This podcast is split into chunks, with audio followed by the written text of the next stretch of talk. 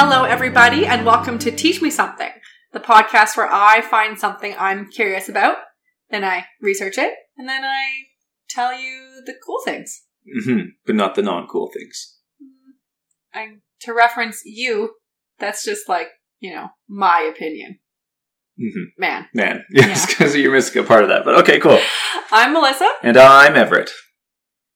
Okay, this episode's hard to explain. Hmm. Uh, I started out being like, I should write an episode about porphyria. I Good think that's start. interesting. I want to know more about this disease.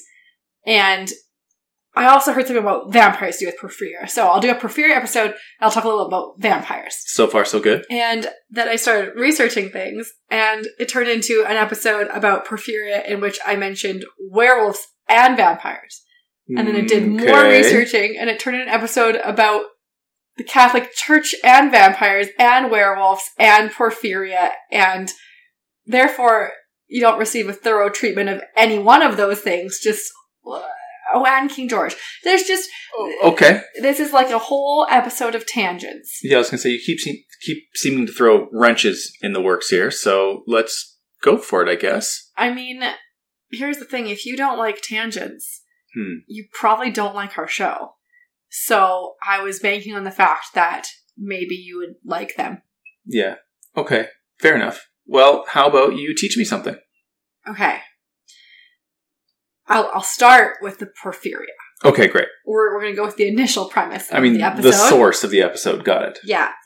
And you'll notice how in, the- in the introduction I, I said I wanted to learn more about the disease porphyria.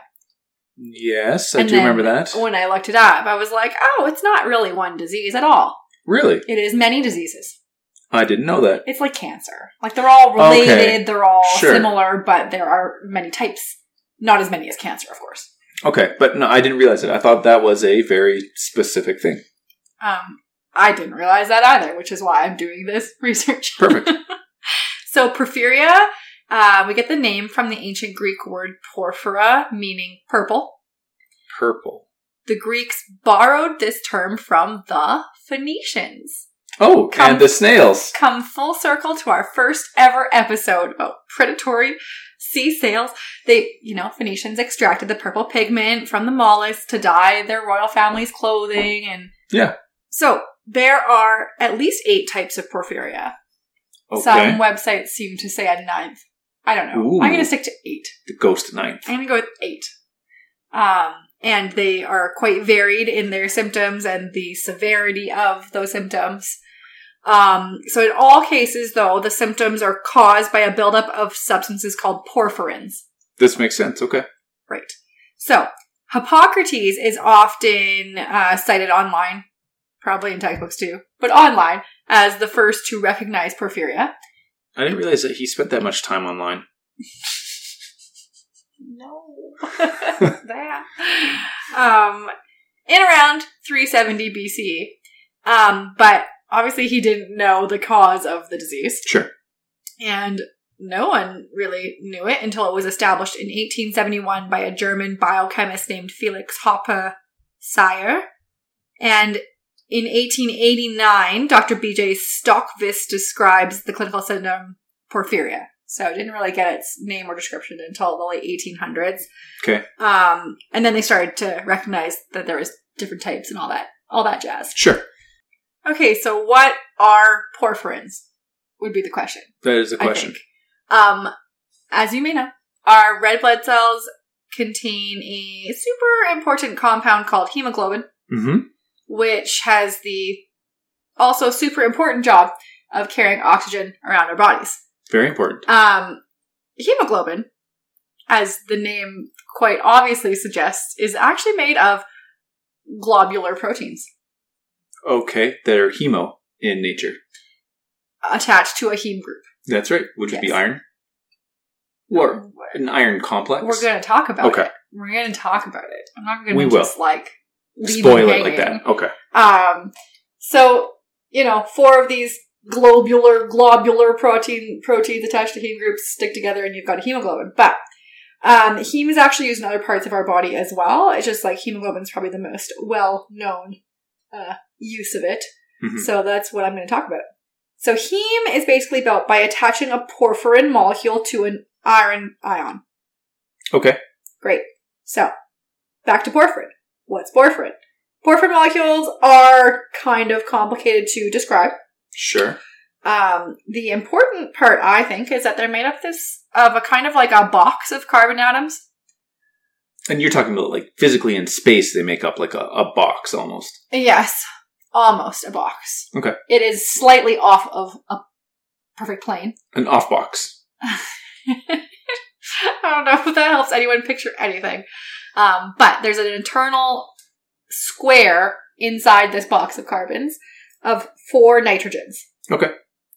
And the iron goes in the middle of those nitrogens. In hemoglobin, that iron is what grabs onto the oxygen. Okay. Okay. So our bodies make heme in eight steps, like a, like an assembly line. Sure. And if any of those eight steps fail, then porphyrins are going to start to build up.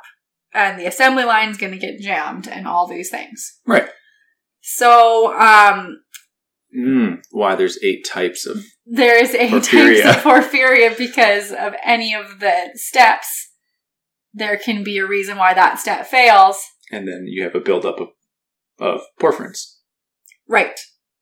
So the porphyrins accumulate in the skin and other organs and are excreted in the feces and urine, which then turns a purplish red color. Okay.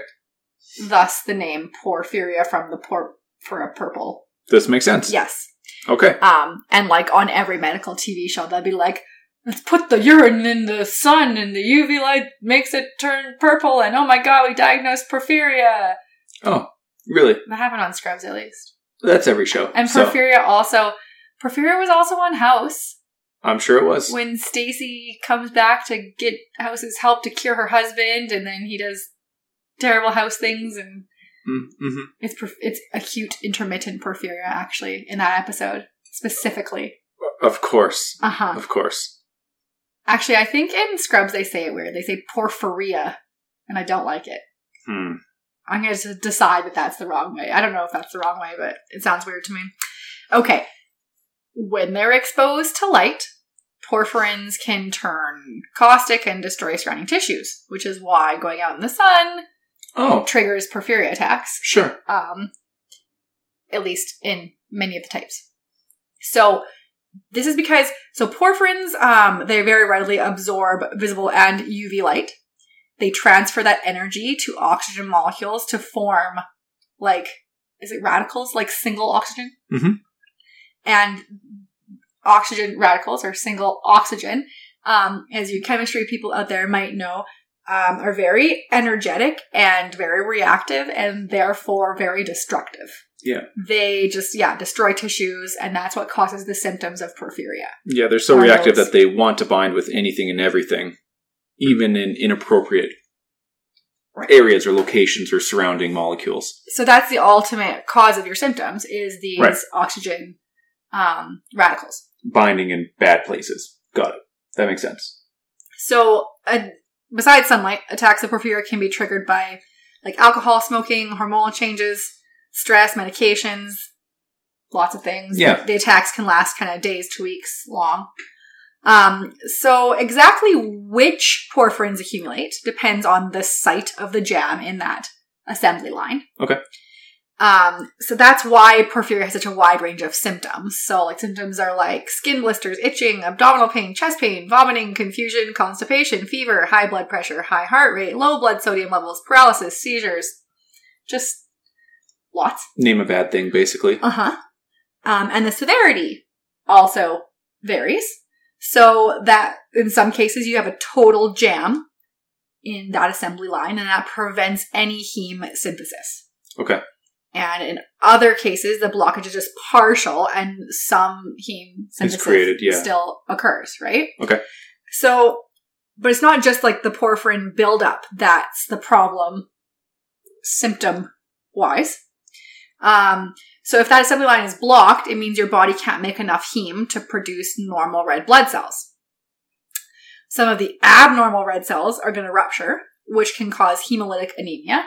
Hmm Anemia meaning you don't get enough, um, you don't have enough iron, Yeah. so you don't have enough oxygen. And Yeah. hemolytic meaning your red blood cells are breaking down abnormal. Which is also not good.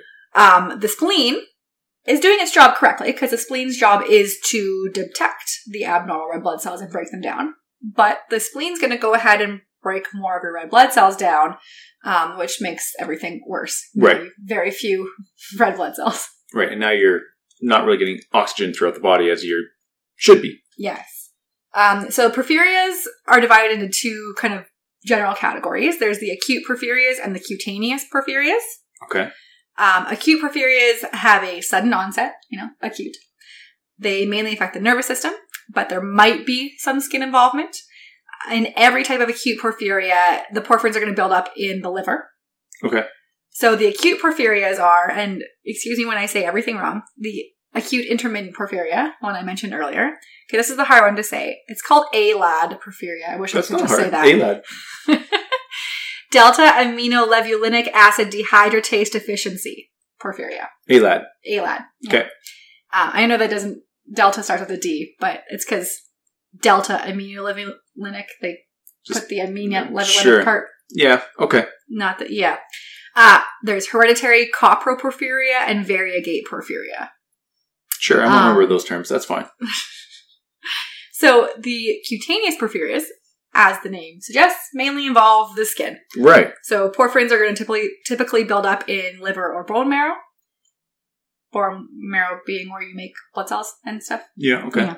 Um, so the cutaneous porphyrias are porphyria cutanea tarda, congenital erythropoietic porphyria, hepatoerythropoietic porphyria, and erythropoietic protoporphyria.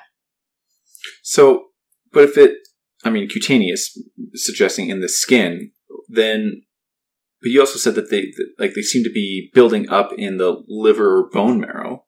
Is that just being like now there's a lack of heme or required molecules in the skin, and, and that's why it's called cutaneous?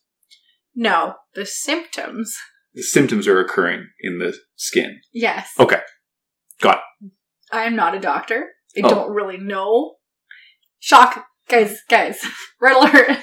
if you thought I was a doctor, I'm not a doctor. So no, I don't know why. That's an excellent question. Um, like I said, I was going to do a whole episode on porphyria, and then Right. I was like, but there are other way more interesting things to talk about. Okay. Um, and I didn't think anyone listening would be a doctor. I mean, maybe you're a doctor, but you know more about porphyria than me already. You're not taking this as a lecture. Yeah, yeah. right. Don't worry about this. We'll get to werewolves for you soon. Yeah. Yeah. Well, King George is first, but we'll get to yeah. Werewolves. Yeah. yes, King George the Third, the infamous werewolf. Yeah, exactly. Um, that's our episode title. Porphyria cutanea tarda is the most common porphyria. Um, around 20% of cases are that type. And acute intermittent porphyria is the most common type of acute porphyrias. okay. Clearly why they used it on house. Of course. They used it on house actually because it was intermittent, so it's hard to figure out. Sure. Ooh. Made it more of a puzzle for House to go solve. a big puzzle. That's the point. So, what causes porphyria? That's uh that's the question. That is the question. Mostly they're genetic disorders. Okay. So you inherit a gene mutation in so like I said, there's eight steps, yes? Mhm. So in your body, when your body is building things or taking things apart, it is using enzymes to do that. Yeah. So each of well, when you inherit a gene mutation in the genes coding for those enzymes in the heme production pathway, that's how you're going to end up with a certain types of porphyria. Right. So, um, each type of porphyria is related to a mutation in a different enzyme in the process. But there can be more than one mutation that affects that enzyme.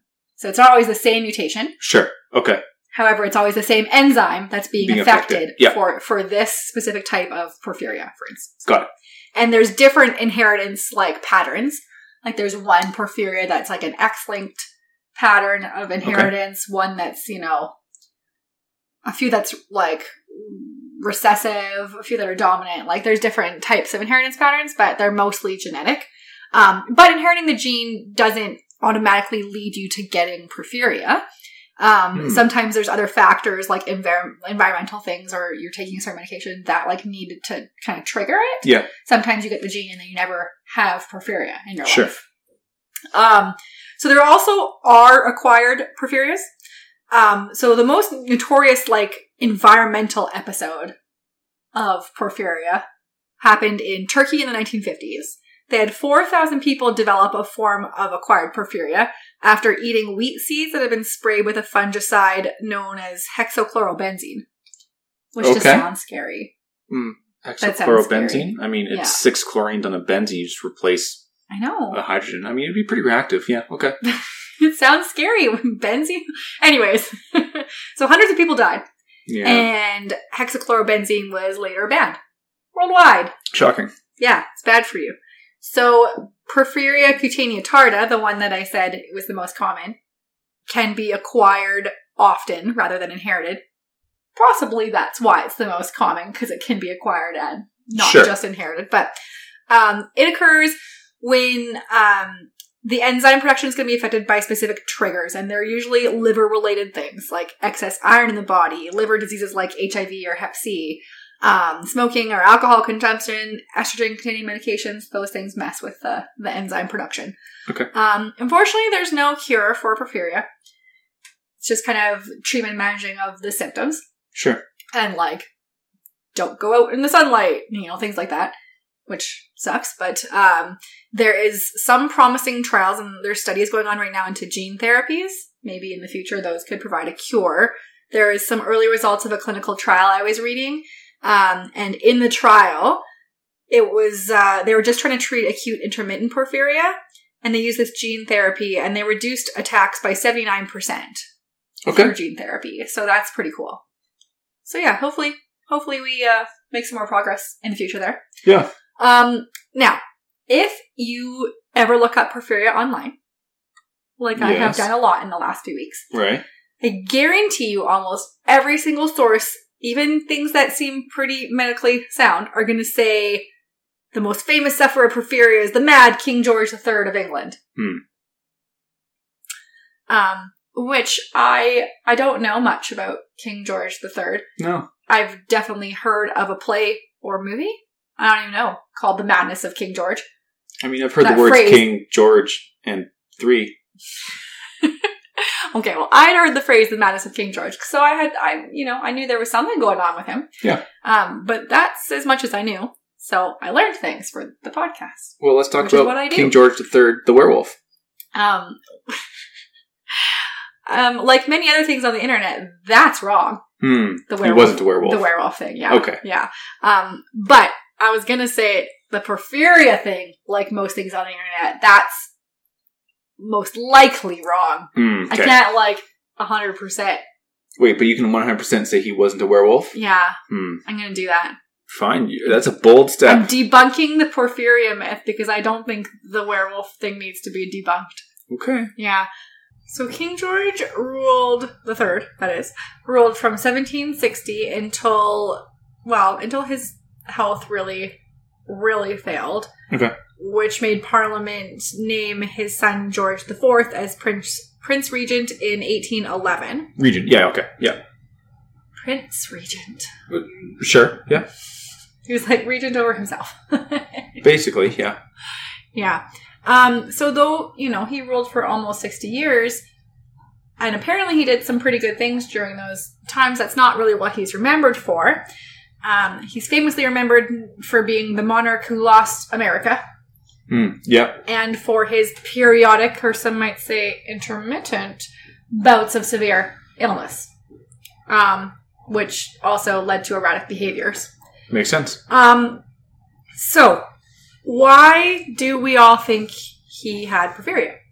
Why do we think that?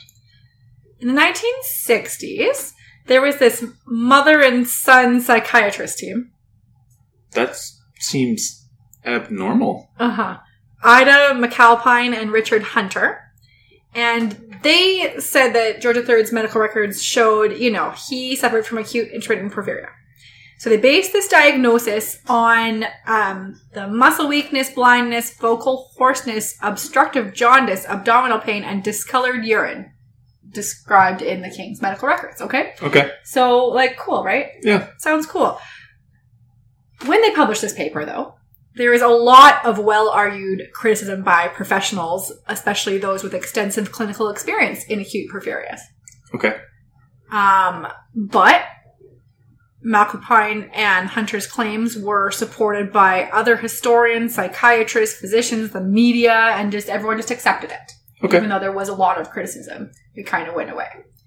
So, uh, we'll kind of get later into why it might have been so widely accepted, even though no one really dealt with the other, like the criticisms, the well founded criticisms. Um, but more recently, a British porphyria expert named Dr. Timothy Peters reviewed their their work and their archival notes and all these things, and found out that they, uh, according to him, were quite selective in their reporting and interpretation of King George's medical signs and symptoms. Okay. Um, Timothy Peters concluded that their diagnosis wasn't supported, needs to be revised. And um, so, okay. They didn't have things necessarily wrong, is what he's trying to say. Like, he did, King George did suffer reportedly from abdominal pain. Sometimes he had seizures. Um, he did become blind and possibly deaf, though the blindness was probably from cataracts Sure. most likely, most definitely. um, his urine was discolored. But as Dr. Peters points out, it was blue, not brown or red. And this was almost certainly caused by a medication that the king was taking called gentian violet, because that's a known side effect of taking gentian violet is blue urine. Okay. Tracks. So scientists, I, I just I'm just gonna say scientists that know more than me because this is this is kind of a collection of what the other side has been saying this whole time. Quote, it is clear that their interpretation of these symptoms as diagnostic of acute porphyria was misleading, and some interpretations were bordering on the fraudulent. Hmm. It's noteworthy, noteworthy that as psychiatrists, McAlpine and Hunter did not apparently consider the mental state of the king during any of his health declines. They didn't factor that in in their diagnosis. Another criticism said, quote, their psychiatric philosophy moved from a psychoanalytical approach to embrace organic or biological psychiatry, and this bias is reflected in their work on King George III. Showing that the Mad King had a metabolic disorder furthered their aims, and clearly their research was colored by their philosophical agenda. They also sought to remove the taint of madness from the House of Windsor, Windsor, for which they hoped to be appropriately rewarded. Oh, I see. Okay. Um, the implication, the accusation here is clear. Yeah. Um, It's politically driven. so yeah, yeah. So like, yeah, maybe it wasn't super clear why so many of these seemingly eminent scientists in the 60s kind of uh, and historians supported this paper when it came out, though it didn't have very well, well, kind of lack of uh, supporting evidence. But um, that royal family angle maybe is a good guess Sure. because if we can prove he had porphyria, then he wasn't crazy, Yeah, he was just suffering from an illness. his descendants are not crazy, yeah. and all those other things. Um, well, mental illnesses are illness too. Yes. But what I want to point out is that in the 60s, and still today, there is a great stigma towards mental illness compared with physical Sure. illness. Yeah. So the big question is what was actually wrong with King George III? That is a good question. So research- researchers Peter uh, Garrard and Vasiliki Rentoumi um, reviewed all the king's handwritten letters that they could get their hands on, and they focused on his use of language. Okay. And what was uh, really interesting is that George's sentences were much larger uh, in verbosity and word length hmm uh, during his episodes, his uh, medical episodes, than when he was well. So, for example, when he was experiencing symptoms, he composed what they called creative, if not outlandish, 400 word long sentences. That's a decent run on sentence. Yeah. So apparently, psychiatrists see this same form of non-stop, uh, like writing and speech during manic phase patients in bipolar disorder. Right. Um, once that euphoria kind of wears off, the person then becomes depressed. Yeah. Yeah. So the idea that George may have gone through manic periods also matches um, the descriptions of his illness by actual eyewitnesses. Um, so he apparently could talk incessantly. One court observer wrote he could talk, quote, until he was exhausted, and the moment he could recover his breath, begin again, while the foam ran out of his mouth. Okay. So meanwhile, there was uh, a hair analysis performed in 2005 that found high amounts of arsenic, which, you know, that's also bad. That is toxic. It is, yeah. Uh, mental health issues, neurological issues can be caused by arsenic poisoning. And arsenic was a commonly used medicine at the time, so he might have actually been prescribed it for his mm, symptoms, even though it probably made them worse. Sure. Now, having said all that, does that definitively disprove the diagnosis of acute intermittent porphyria? I think that the problem is a poor diagnosis, a bad diagnosis is really difficult to 100% disprove. Sure. Um, especially once it's entered into the popular Yeah, opinion or or right ideology. It kind of reminds me of that Henry VIII had syphilis thing. Yep. Which, if you haven't listened to our Henry VIII episodes, he did not. Right. Um. So I'm going to say you should all make your own conclusions. I don't believe he had porphyria.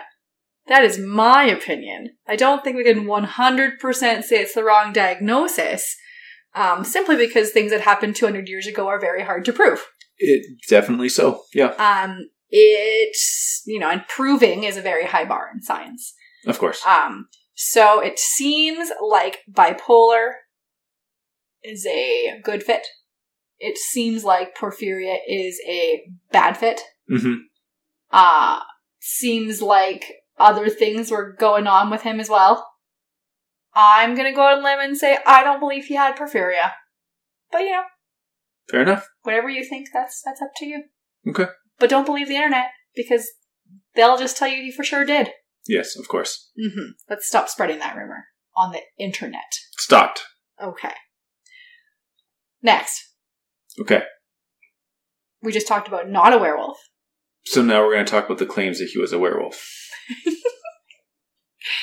We're we are gonna talk about werewolves, Perfect. which are not King George. Oh, all the other ones. Fine. Maybe King George the first, but not the third. Okay. Yeah. We're gonna start new rumors. Perfect. So, okay. In 1964, there was a very interesting paper published concerning porphyria by one Lee Illis entitled On Porphyria and the Ideology of Werewolves. Okay. Um, to be clear, this is before any of the vampire stuff. This is first. And in this paper, Lee Illis argues that the origin of the werewolf myth may very well be um, caused caused by inspired by early sufferers of porphyria. Interesting. Okay. Now, because he wrote a paper called On Porphyria and the Ideology of Werewolves, and because I read said paper, I'm going to start off by talking about the ideology of werewolves. This makes sense. Um, you will be shocked to know that the word werewolf comes from the Anglo-Saxon word were, meaning man, and the word wolf, meaning, Meaning wolf? Yeah. Okay. Good. Shock! Yeah. That one's not one of those, oh, cool! That's just like, a, oh, okay. Yeah. um, so obviously transforming into a wolf is the most prominent form of the werewolf myth. Mm, yes, it is a key aspect. But it's not the only aspect because different locales have different forms. Like when you go further south, I mean, he was British, so when he's like further south, I mean, he's just talking about Europe. Anywhere. The further south you go, you're more likely to find were tigers Ooh. in myth instead of werewolves. That's fun. And the further north you go, you're more likely to find were bears. Very cool. Um, he made the point that where the animals are like the real animal is um more of a threat, I suppose, Sure. is is where these things come from. Okay. Um so Lee Illis does point out that werewolves were known so long ago that they're familiar to the likes of Pliny, Herodotus, and Virgil. Hmm. And you know, well, you know, you know me. When I uh when I saw Pliny's name, I had to go look up and see what exactly what crazy stuff Pliny had to say about werewolves. Yeah. Um, and Um, how you treat it and all those things. Well, I'm going to do something I've done before and read you some boring old translated Latin Okay. because I honestly can't not convey what Pliny said without just reading it to you. Sure. It's so good. Okay, so here's what Pliny said.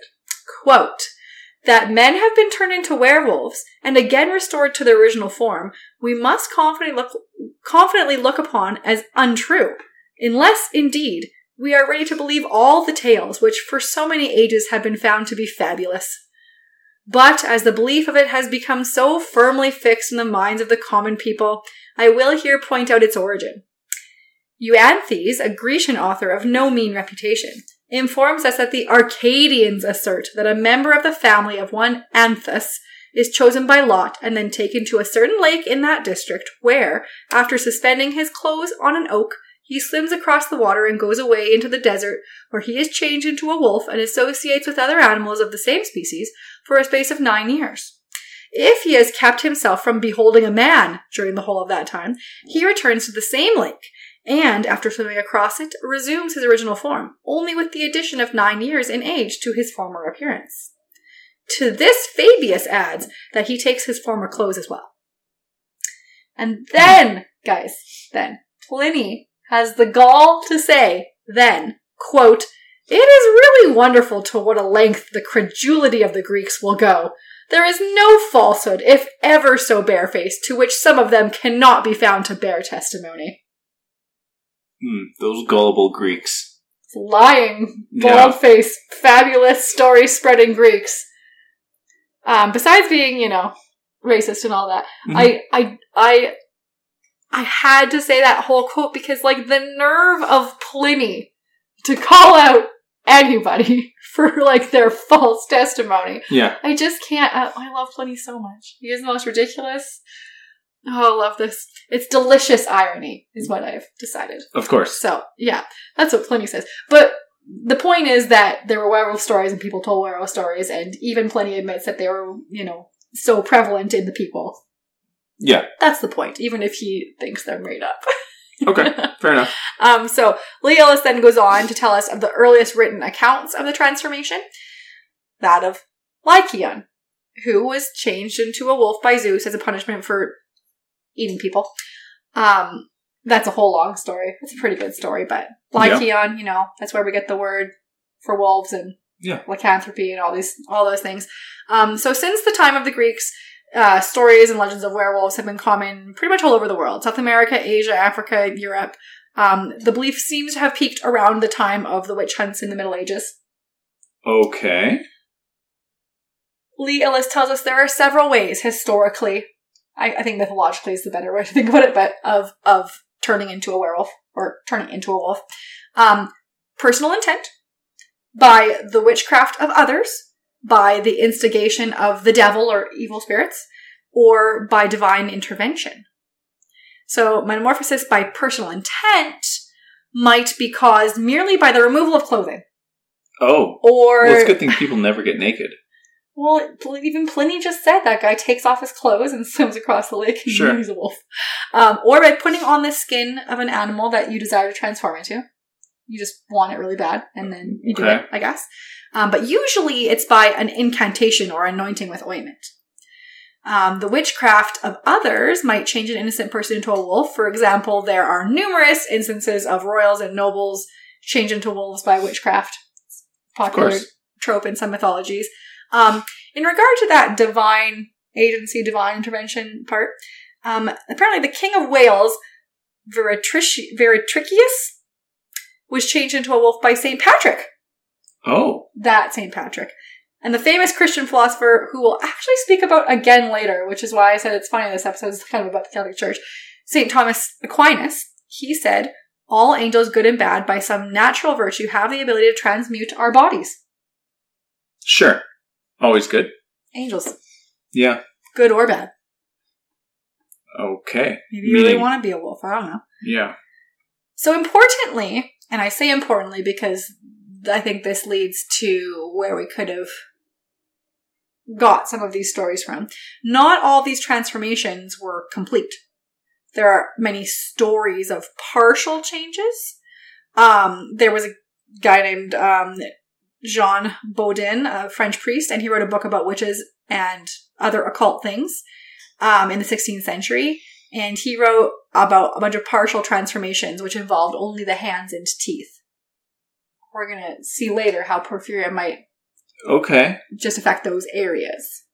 Fair enough. Um, there are several examples of werewolves occurring in the same family, like many werewolves in the same so family genetic. which yes might be relevant to the genetic nature of porphyria. Um, so the actual descriptions of werewolves throughout history are uh, difficult to compile. They're varied, but often they aren't described too well. It's just like this guy transformed; he's a beast now, or whatever. Or they're just bestial looking. Like they don't really go into too much detail. So what we do have, um, they're like I said, commonly described as bestial humans. So they still appeared human-like. Yeah. Um, they're often described as having scarred or marked skin, pale or yellowed skin, having red lips and teeth, um, and, you know, hairy, but only occasionally are they described as being hairy. These all can be accounted for by different porphyria symptoms. Yeah. So I'll, I'll talk about that in a second. But so Lee Illis concludes that quote a belief as widespread both in time and place as that of the werewolf must have some basis in fact. Either werewolves exist, or some phenomenon must exist or have existed on which, by the play of fear, superstition, and chance, a legend was built and grew. Yeah. Makes sense. Okay. So let's talk about porphyria symptoms um, and how they could line up with those werewolfy traits I just mentioned. Sure. So, porphyria, as we've kind of said, results in severe photosensitivity, Yeah. light sensitivity. Um, on the photosensitive areas, some symptoms your skin can have are hypotrichosis, so excessive hair growth on those areas, uh, rashes, blisters, scars. Um, photosensitivity might be especially noticeable during the summer or in mountainous regions. Why mountainous? I don't know. I tried to figure that out. Like the summer part makes sense to me. what that's what this is what the paper says Sure. and it doesn't it's harder to when people reference things from the 60s they don't always still exist Yeah. Okay. so but there are a lot of werewolf myths from mountainous areas Okay. so there's that the hairs and scarring kind of speak for themselves Yep. um the urine is often reddish brown, obviously from the porphyrins. And people throughout time, you know, might have mistaken this urine for blood or thought that if you're eating people, livestock, things whole, that you would be urinating blood. Like that all kind of lines up. Um, the pale or yellow skin of the myths is explained by porphyria because porphyria can cause liver issues. So jaundice Jaundice. is yellow. Yeah. Or anemia, which we talked about, which can make you pale. Yeah. Or just, you know, being really sick with chronic illness can make you pale. Yeah, that as well. Um, the photosensitivity thing might cause a porphyria sufferer to prefer to go out at night, Totally. be wandering around in the dark at night, It also would account for them being pale. werewolfy things. Mhm. Yes. Um, so there's also a tendency for the skin lesions to ulcerate. The ulcers Mm. attack cartilage and bones. Over a period of years, the kind of like cartilage parts of your nose and ears, even parts of your eyelids and fingers will kind of become mutilated. Yeah. If you have chronic attacks and you're not being Treated. treated Yeah. um, which of course you wouldn't have been. So this would give a bestial or, you know, kind of scary appearance to a porphyria sufferer sometimes, if it gets real bad. Makes sense. Um, the teeth might be red or reddish brown because sometimes the perf- the porphyrins can be deposited on the teeth and gum area, so it just makes your mouth look red and teeth look red and all of that. Obviously, that's a scary wo- werewolf characteristic. Of course. Um, and then something Lee Illis points out is that werewolves in the mythology tend to be adult males. Not that they're never women, not that they're never children, but the majority are adult males. And now, this does jive well with porphyria. Again, there's um, some of the inheritance pattern, the X-linked inheritance pattern Right. one, would predominantly affect males over females. Because when you have an X-linked inheritance pattern, Yeah. that means that the condition is carried on an X chromosome.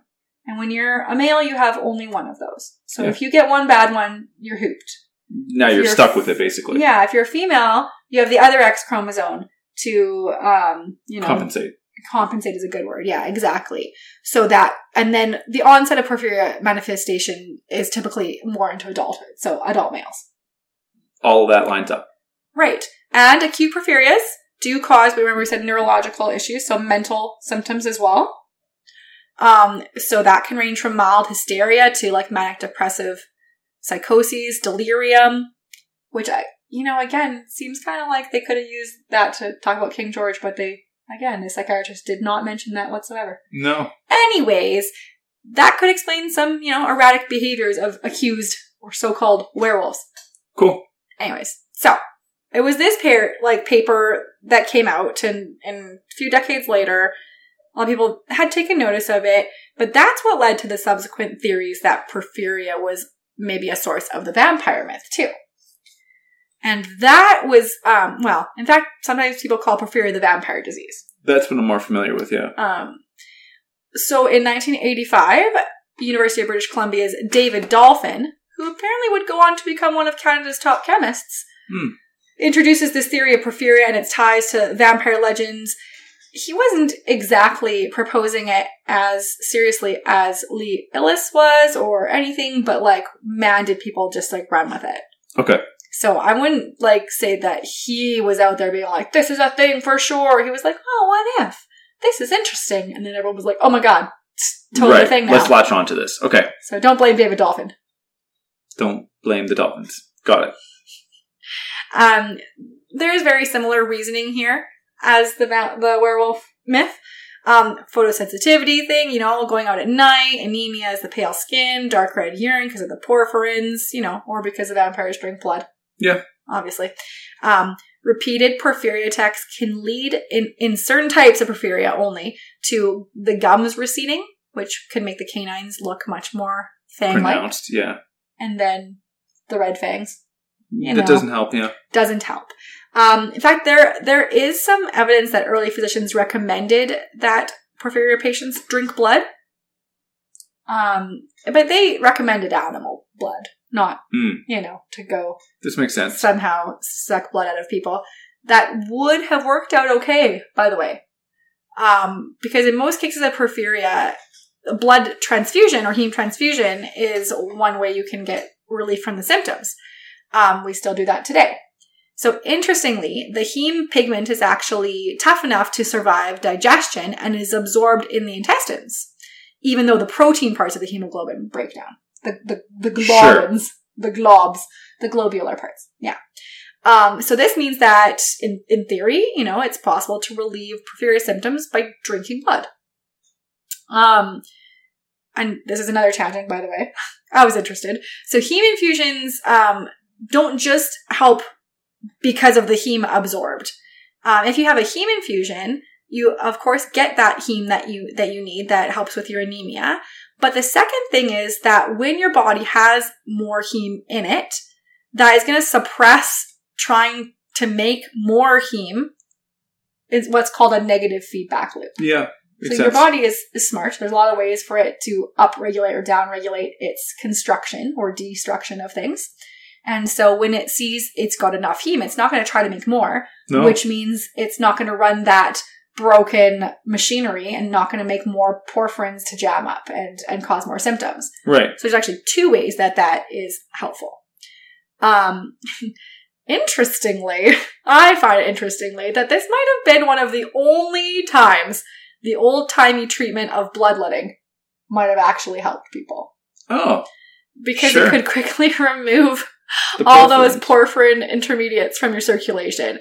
Um, or, you know, it may have made the anemia worse in some cases, but bloodletting was such a stupid idea almost always. I'm going to go ahead and give them that one. Okay, They get the win there. good job. One check mark. One gold star, or half a gold star. I was going to say a red yeah. star, Yeah. but like, Hmm. yeah.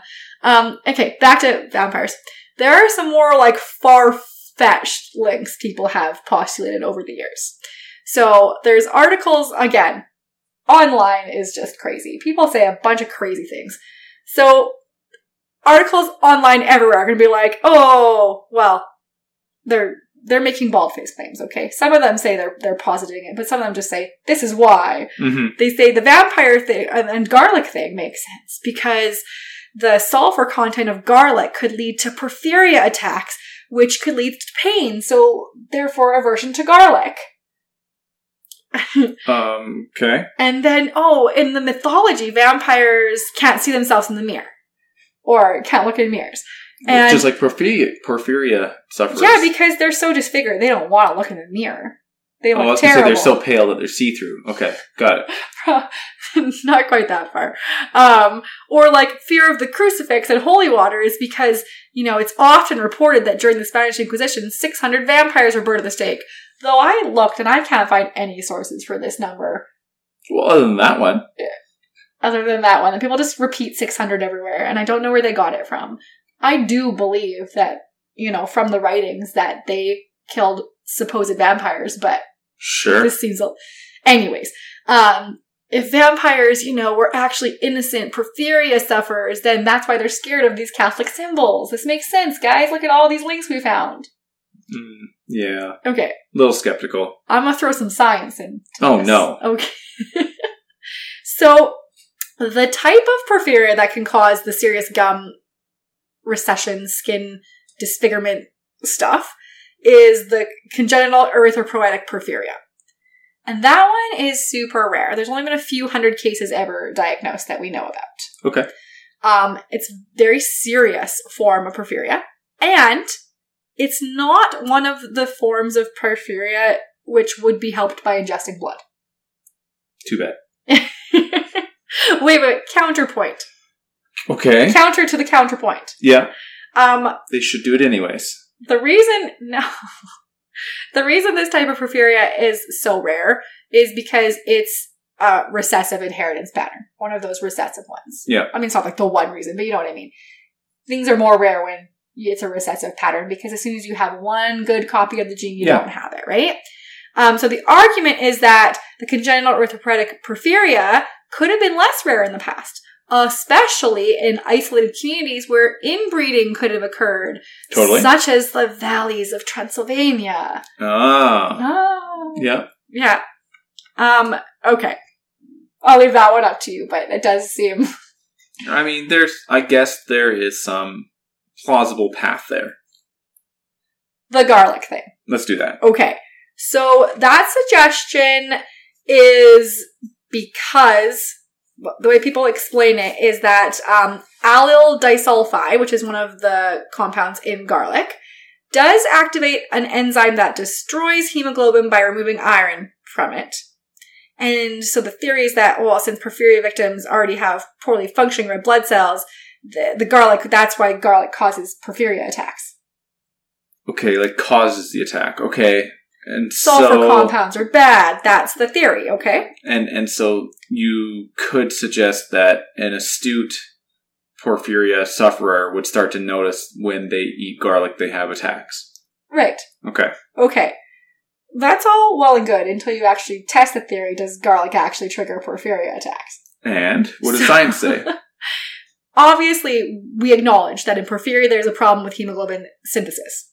But that's that's not no.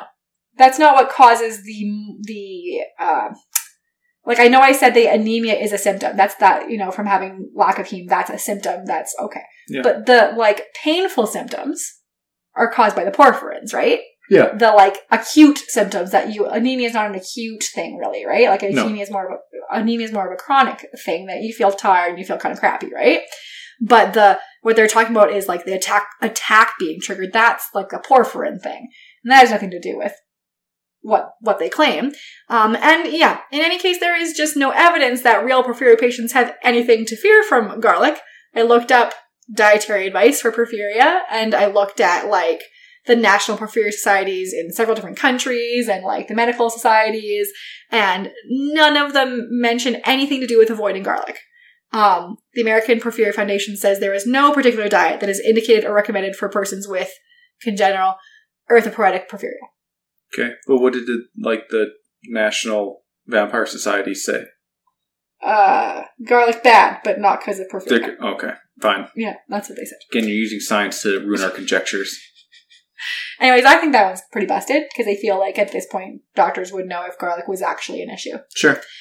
Um, so I do want to point out that other diseases most definitely contributed to these werewolf and vampire myths if diseases were the main factor to begin with. Um, Like TB. um, ah, don't spoil it for everyone. Sorry, spoiled. We'll get there. Um, rabies is one contender, sure. especially Yeah. for the werewolf Yeah. thing. Yes. TB is a large contender or definitely a, a thing for the vampire one, yes. Yeah, but kind of a different mm, vector on that one. We're gonna get We'll get there. Vector. I'm just going to raise my eyebrows at you and, and stop spoiling and ruining things. That's the last thing we're gonna talk about. First I want to talk about the Catholic Church. Uh, Because that's what you thought we were gonna talk about when you clicked on an episode about porphyria, right guys? it, it, how could we talk about porphyria, porphyria without talking about the Catholic Church? I agree. hmm They- I'm glad you get me so well. some people can are confused that you know that those terms aren't actually the same word. So Mhm. Yes. Um, yes, I, I'm going to acknowledge it's a huge tangent, okay, but I'm doing it because I was intrigued by the whole Catholic Church killing vampires during the Inquisition thing. sure.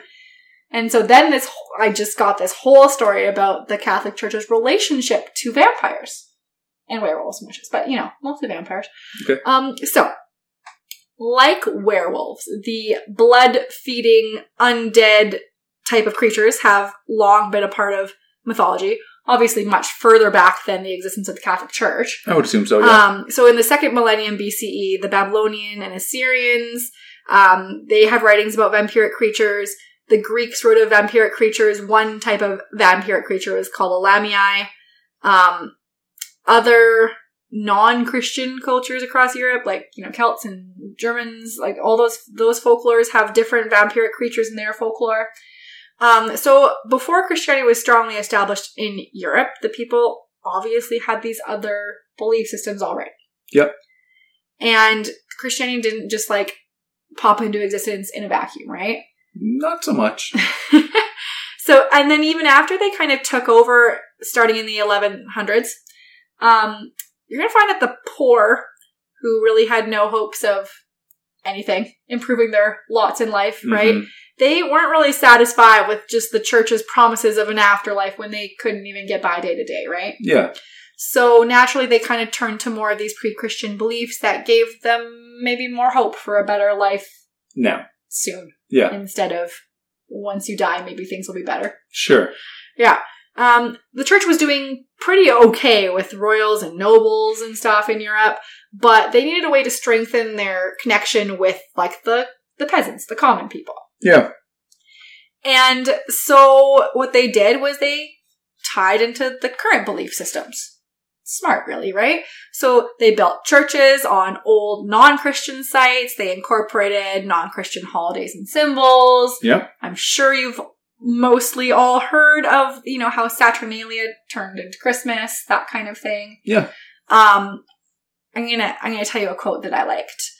Christianity turned the nature deities into devils, spells into magic, and spaewives into witches, but could not banish the ideas from the imagination of men. So adopted stones and wells turned spells into exorcism and benedictions into and charms into prayers. And um, if you were like me and was like, "What is a spaewife?" Yeah. I looked that up. Okay. So spaewife is a Scots language term for uh, like a fortune telling woman. Oh, okay. Spae comes from the Old Norse word meaning prophecy. Cool. Okay. So it comes from Norse, then Scots, then Yeah. yeah. So yeah, I I, I do like that explanation. yeah.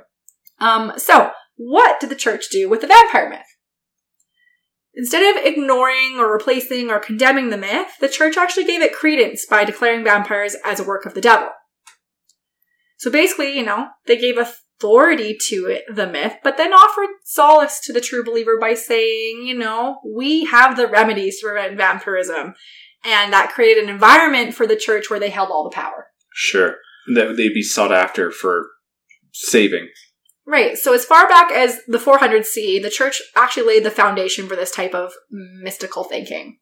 Um, Bishop Augustine of Hippo, uh, philosopher and theologian and one of the church's most important fathers and figures, um, he wrote a book titled On the City of God Against the Pagans.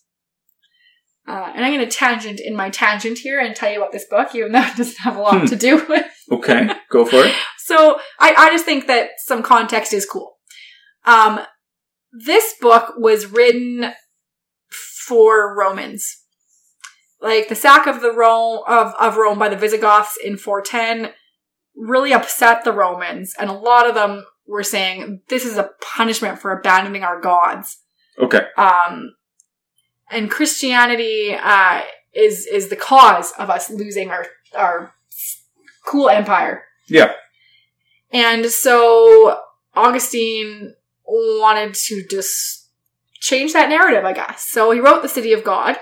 Um, and he argues that Christianity was not responsible for the sack of Rome. Instead, Christianity was responsible for all of Rome's success. That seems like a little bit of like uh, revisionist history. The church has never done that. What? Ever. No church has ever No. done propaganda. Okay, good. I'm glad to know that. Uh, that make you feel better? Mm, uh, if I were to believe it, sure. Anyways, so I thought that was cool. But the important part is in this book, he explains how a demon can use a body for evil purposes.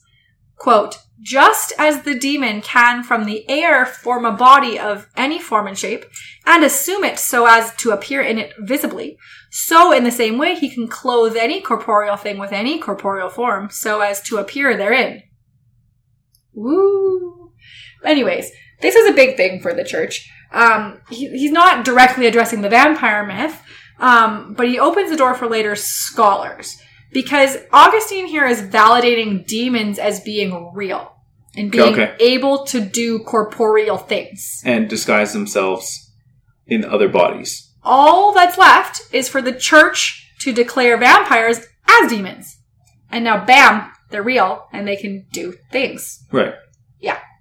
Um, this was like a first big step towards What the church this. wanted here. Um, well, I wouldn't say that. What, adopt what eventually is going to happen is Yeah. what I'm saying. Like we've gone back in time, and we're going to go forward into time again, back to where we were, the Middle Ages. Okay. And um, another very extremely important philosopher and theologian for the Catholic Church comes along, and we've spoken about him earlier, Saint Thomas Aquinas. Yep. Well, I don't think I called him a saint. They're both saints.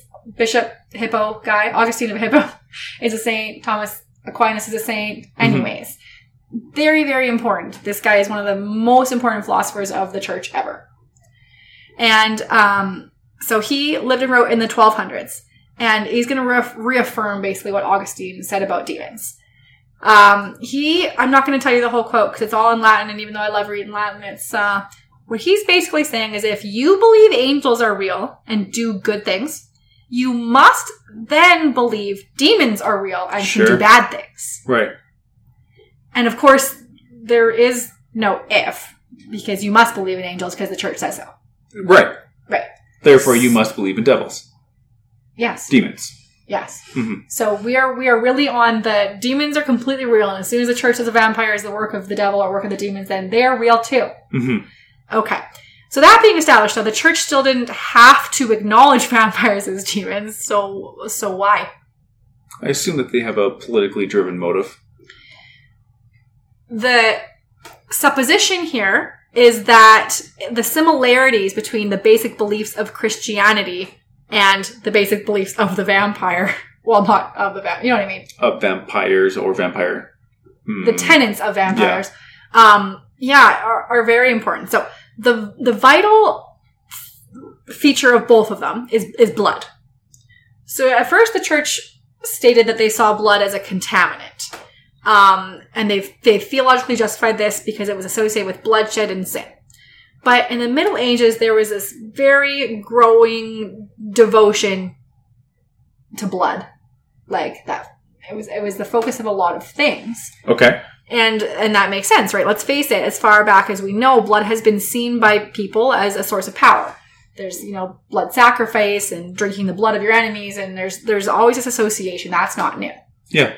Um but again the common people are pretty into blood and they're pretty devoted to these things so the church stopped fighting it Okay. um, so the Middle Age devotion to, to blood um, incorporated the blood of saints, martyrs, and Christ all of a sudden.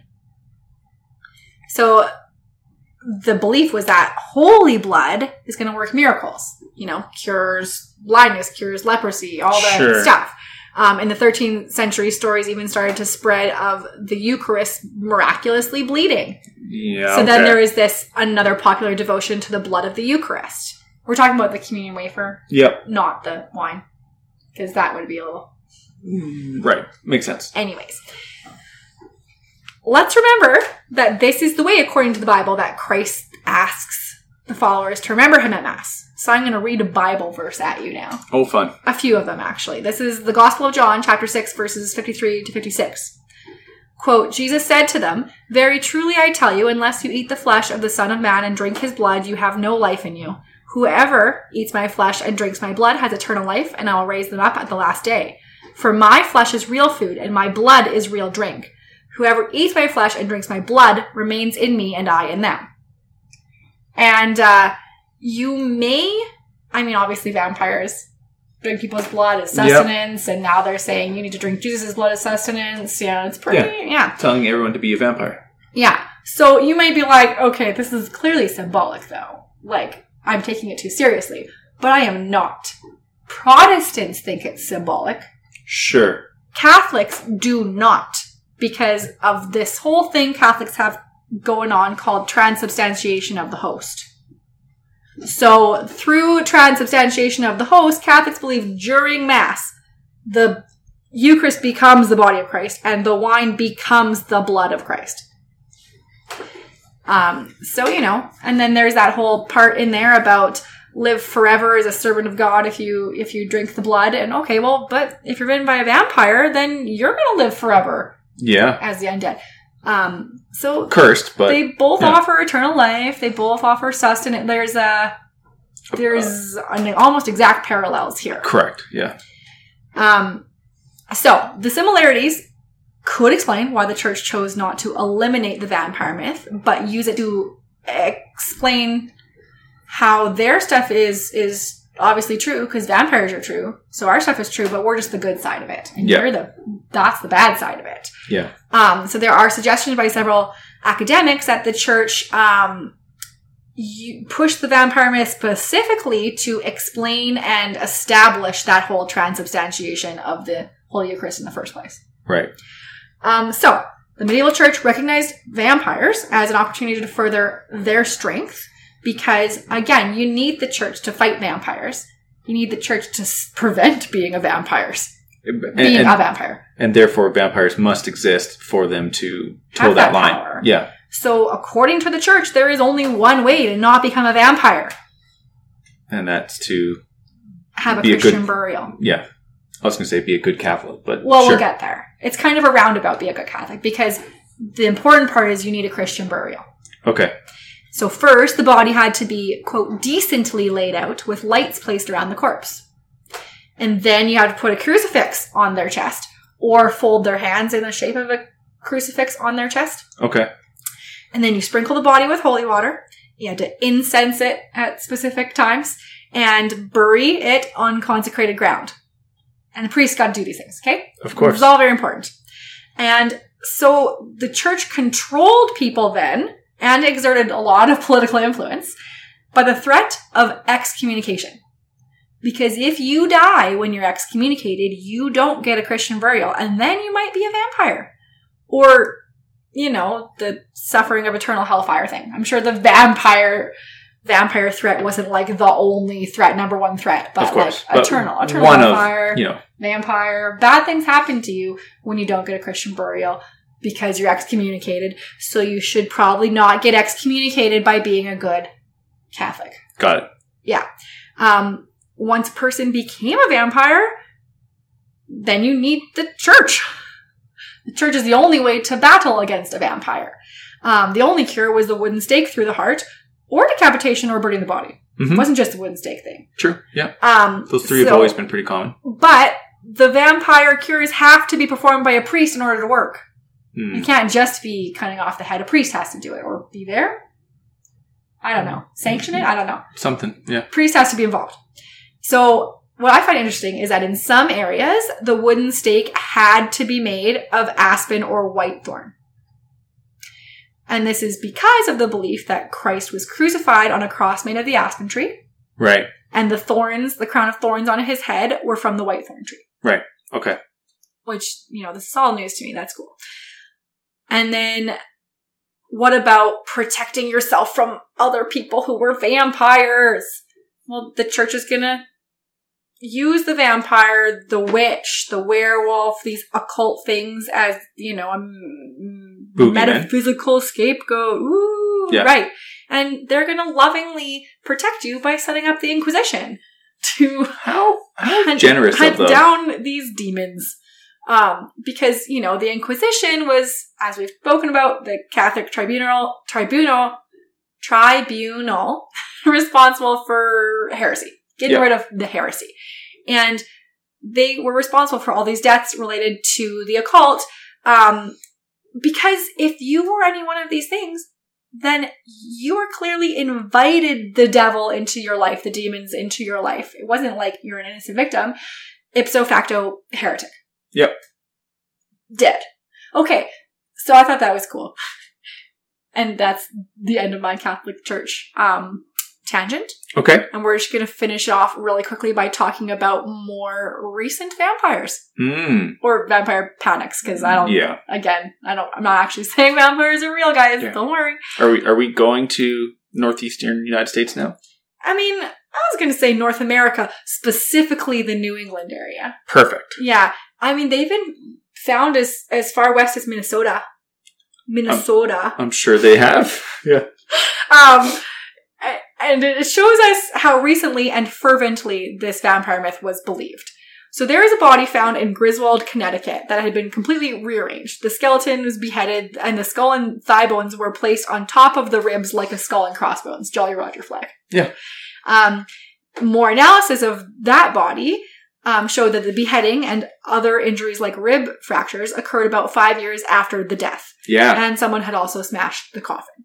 Um, they think that the posthumous rib fractures were made when the Heart. vampire accusers Mm-hmm. rummaged around the chest to remove the heart, probably to burn it. Yep. Because that's what you did. Um, there are a lot of historical records of a vampire panic in 1854 in a neighboring city, Jewett City, Connecticut, where townspeople had exhumed a- quite a few corpses that they suspected of being vampires that were rising from their graves to kill people. And there's some newspaper accounts of, of these events talking about what happened. Um, lots of these burials have been found in, like you said, that northeastern United States area, particularly southern Rhode Island. Okay. Um, where, yeah, corpses suspected of being vampires were disinterred and tampered with in some way and then reburied. Um, today, scholars still are a little struggling to explain the vampire panics, but a key Hmm. detail is that the public hysteria almost always occurred in the midst of an outbreak of tuberculosis. Yeah. So that first corpse I told you about, when they analyzed it, yes, they found that they'd indeed suffered from a tuberculosis or tuberculosis, um, like tuberculosis like lung disease, something like that. Probably tuberculosis. As in the vampire had TB. Okay, that's not actually the angle that I'm aware of. Keep going. The vampire had TB? Yeah. Well, the dead person that they smashed the coffin of, yes, definitely had had TB. Yes. Oh, interesting. Why is that interesting? Because the way that I understood it in that area was that an outbreak of TB suggested that um, a vampire was draining your life energy. And often the vampire would be somebody who had died and is now buried, but they could still extract your life energy from you. So a, an outbreak of TB meant that there was a vampire around. Yeah. And what they would do is that they would go exhume the bodies and find the one that was the most, um, Juicy. yeah, like still in good remains. And they'd be like, that's the vampire. Then they would desecrate that body in order to prevent the TB from continuing in other people. Yeah. But that the vampire didn't often have TB themselves. No, that's the wrong part. All of that is is correct, but the townsfolk would blame the earlier victims that are dead from TB Sure. as being the vampires. Okay. Yeah. Yeah. Yes. So, um, one important thing to note is these panics always happened in very rural, agrarian, typically poor areas. Yeah. Um, and and the particulars of the vampire exhumations do vary. Um, in many cases, only family and neighbors participated, but sometimes, like the town fathers or leaders, voted, or the medical doctors or the clergy would give their blessings or participate. Um, some communities in Maine and, for example, Plymouth, Massachusetts, opted to just flip over the vampire and that's it, put them back. Just turn them Hmm. face down, they're done. Um, in Connecticut, Rhode Island, and Vermont, they usually would burn the dead person's heart and inhale Yep. the smoke as a cure. Or mix the ashes into a tincture. Didn't work. Um, in Europe, these kind of panics happened as well. Again, exhumation protocol varied with region. Some beheaded the corpses. Others, um, they bound the, the feet with thorns so they couldn't get up and walk around at night. Oh, okay. I hadn't heard that one. Yeah. Um, some, most often, this was kind of a secretive thing to do. You go out at night and you do it all creepy. But in Vermont, particularly, they were quite public and festive. Um, one vampire heart was reportedly torched on the Woodstock, Vermont town green in 1830. Like everyone got together. In Manchester, hundreds of people attended a 1793 heart burning ceremony at the blacksmith's forge. Um, so I'll just end this podcast off by talking about a famous American vampire story. That of 19 year old Mercy Brown. Her family called her Lena. So Mercy Lena Brown lived in Exeter, Rhode Island in the late 1800s. And the consumption, consumption, you know, TB. Yeah. came to town. Like it had it'd been in New England since, you know, 1730s. Um, and this is before that vampire scares started. But by the 1800s, the TB was kind of at its height and it, TB was responsible for almost a quarter of all deaths in the Northeast area. Wow, that much. Yeah. And obviously it was terrible. Like it was drawn out over years. You have a terrible fever, hacking bloody cough. You visibly wasted away. So you can see how the symptoms progress in such a way it seemed like something was draining the life and blood out of you. Yep. Um, so even though Robert Koch identified the tuberculosis bacteria in 1882, again, these are rural areas. These are poor areas. If your local doctor or let's face it, clergyman wasn't on board with the science, then you weren't either. Um, and even in the big cities, drug treatments aren't available till 1940s anyways. So now we know it's a bacteria. What are you going to do about it anyways? So this news didn't often reach the rural communities, and if it did, they didn't always believe it. Well, especially if it didn't offer any solution. Exactly. So in the Brown family, in December 1882, Lena's mother got sick. Then her 20 year old sister died the next year. Her brother got sick and moved to Colorado because, you know, they used to say Warm the mountain air, not Uh, warm no, air, the mountain, mountain air, air, yeah. you know, would would be the cure or whatever. Um, so Lena was just a kid when her mom and sister died. She didn't get sick until nearly a decade after they were buried. Um, but what happens is they call it galloping tuberculosis, which means they thought she was infected earlier, like when she was a kid, remained asymptomatic, and then by the time she starts showing f- symptoms, then you start to to fade real fast. Yeah. It's not like a long drawn out illness like some others. Um, so a doctor attended her and, you know, just told her family there's something that they could do, and she dies in January 1892. And at this point, her brother Edwin was back in the family home. He recently returned from Colorado in quote a dying condition. So, um, yeah, he wasn't long for this world, but the townsfolk approach George Brown, the father, Mm-hmm. and they say, no, no, no, this isn't what's happening. Uh, we think one of the three women in the family, they're not dead after all. They are secretly vampire. feasting on Brother Edwin. Yep. And, and you can save him. Um, this is what the Providence Journal writes. This is, we have newspaper accounts of this. Yep. Um, and so the Providence Journal uses the term vampire, but the locals don't use that term. Just to be, to be clear. They just used, kept saying things like the offending corpse or the, you know, offending party, whatever. Um, if they could they could destroy it, then Edwin would get better. So they asked George for permission to exhume all bodies, to check for fresh blood in their hearts, and George said, "Sure, but I'm having no part of this." um, so predictably, Lena's sister and mother were skeletonized by this point, Mhm. and Lena though had only been dead for a few months, and it was winter. Yeah. So being in a frozen ground. She's pretty well preserved. So they removed her heart and liver. They cut open the heart. They didn't find like running blood. They found clotted and decomposed blood, but apparently that was enough. Yep. The doctor did note that he found diffuse tuberculosis germs in her lungs, but okay. We're ignoring that. She's a vampire. So, as the custom goes, they burn the heart and liver, and they fed Edwin the ashes to cure him, and then he dies in a month or two. Yeah. Vampire got him. Yeah. So as I said, this story is not unusual for the area, but we do have a lot of publication about it, like the Yeah. Providence Journal. Uh, a well-known anthropologist named George Stetson traveled to Rhode Island and witnessed the quote barbaric superstition. Mhm. Then he wrote a paper about it and published it in the American Anthropologist Journal. And then. That spread around the world. And there was a 1896 clipping that found its way to a London stage manager, an aspiring novelist named with two first names two first names. Mary Shelley? Bram Stoker. Bram Stoker. I'm thinking the wrong one. Yeah. No, it's not Frankenstein. Yeah.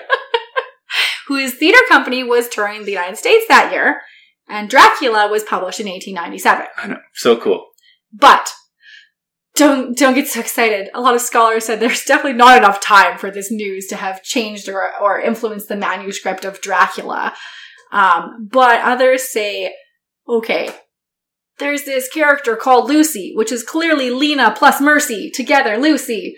And, you know, Lucy was a consumptive seeming teenage girl turned into a vampire who is exhumed in the novel in a really like big scene. Yeah. So clearly, anyways, one thing that is certain is that this exhumation of Mercy Lena Brown was referenced in H.P. Lovecraft's The Shunned House, which is a story about a man being haunted by dead relatives, and there's a character named Mercy as well.